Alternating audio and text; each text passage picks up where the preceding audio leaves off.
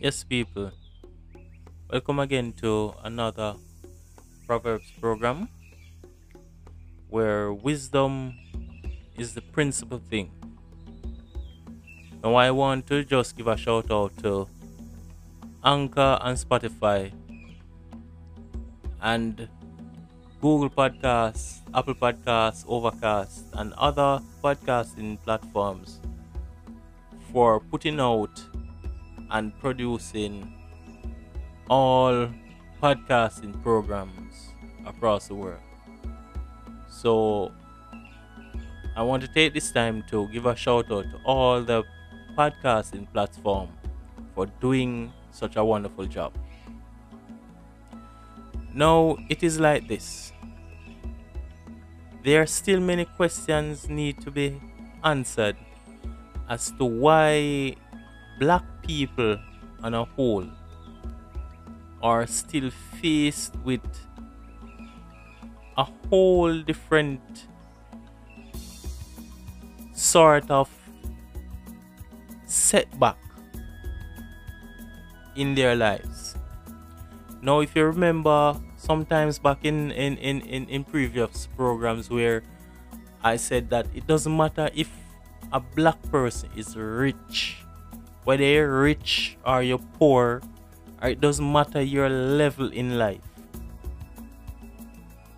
you are still faced with this stigma of hardship, left with the question as to why. But you have to understand that until we can acknowledge what is set upon the black people according to scriptures. That we us as a black people it doesn't matter your category in life. Meaning your wealth or your you, you you're poor. We have this thing upon us where we are going to go through some form of hardship. Now, if you look at the whole system nowadays, where even some persons in the talk show media are getting faced with, you know, we cannot speak out that much because if if we do so then we will be attacked verbally to say we shouldn't speak like that or we're not supposed to mention this on our program. I remember some time ago, um, there's this talk on the on the very well-known popular talk show named The Talk, where uh, Sheryl Underwood comes under fire from Sharon Osbourne. You know, uh, and and and and Sharon Osbourne was defending Piers Morgan. So you find out that when when when when Sharon Osbourne verbally speak out against Sheryl Underwood, she put it in a racist form with bread and butter and jam. So she does she she didn't really bring it out raw in your face. But she said it in a way that it comes as a shame to Sheryl Underwood. But later on apologized for the way she have behaved and all of that. And then uh, I think she have resigned. But you have to understand something. With interview with Oprah and the prince from over over over over England side and, and all of that. There are many questions still asked persons, for some persons, they see the black race as one that is dominant, but one should not allow the black race to be superior. So, hence, is like a tree that is growing too tall, and once the seeds start to overshadow the rest of trees, is best you should trim it at the top. But there's a thing whenever you trim a tree at the top, it starts to spread. So instead of going upward, it starts to spread out. Now, once it starts to spread out, you know that it starts to overshadow the other trees. So, what next one should do? One will try to cut it from the root. And if you look at the black people that is highlighted since the time of slavery up until this very day, whether they are in sports or media or movie, you find out that there is some segregation between the black race and other culture. But if you look at the flip side, you find out that some persons, whether you're white or you're black, you have some white folk will defend black folk and see what is happening to the black people as unfair. Where, if you look at the level of sports, black people tend to be the dominant group in most of the sports today. So the question is asking this Why is it now we are still fighting? We have the Black Lives Matter, then you have the White Lives Matter, you know, um, you have those people there in Oklahoma and, and, and all these places where there is two different set some crying Black Lives Matter, Black Power. Some crying, You will not replace us. Nazis, skinheads, and all of those. So, why is it? Why, what is the reason for us to try to hold power over our next person? Is it that a race want to always always want to be the dominant set. So let's ask the question. When you try to fight down another man from another race, and there is something you trying to do and you can never do it, who will you turn to? Because if you can't do it, no matter how hard you try, there is always someone else from another race who can do it. Take the Chinese.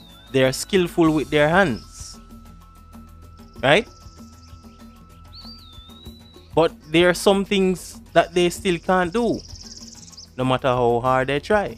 So you find out that at the end of the day, everyone needs we cannot do without each other. I, I, I hear I hear someone from this very well known religious group that the white man is the devil. But let me ask a question. If you should take sick, who will be the one to do a particular surgery? You find out that you will end up in the hospital in the surgery room and it's a white man who you hate and he know that you hate him but he still performs your surgery and do it well.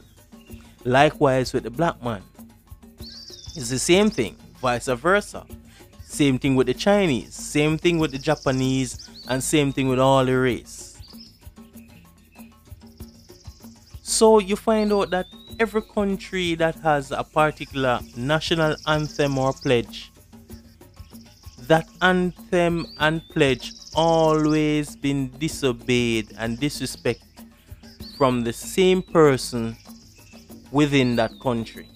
We don't honor any one of those words that we sing or say. We do total the opposite. There is war in every country. There's not a country on this earth where war is not taking place. And when you look at civilization today, are we civilized? What is civilization? Is it because we have technology, internet, um, sophisticated sophisticated equipments and high-rise building and everything is up to speed and all of that. So when you have all of that, but yet we're still acting worse than animals that are in the jungle, because animals in the jungle are now starting to live even better than us. We see riots everywhere, plot, killing, shooting everywhere. But at the end of the day, everything is boiling down to one thing the end is drawing near. We see where this virus now is taking toll on everyone. Countries are shutting down. There is disbelief on the vaccine. Many things has been said about the vaccines and when when when one takes it and if you don't take it and and many things are going on there are very there are so much uncertainty as to the way forward. What will tomorrow bring? Will we ever survive to see next month or next year? What about our children children?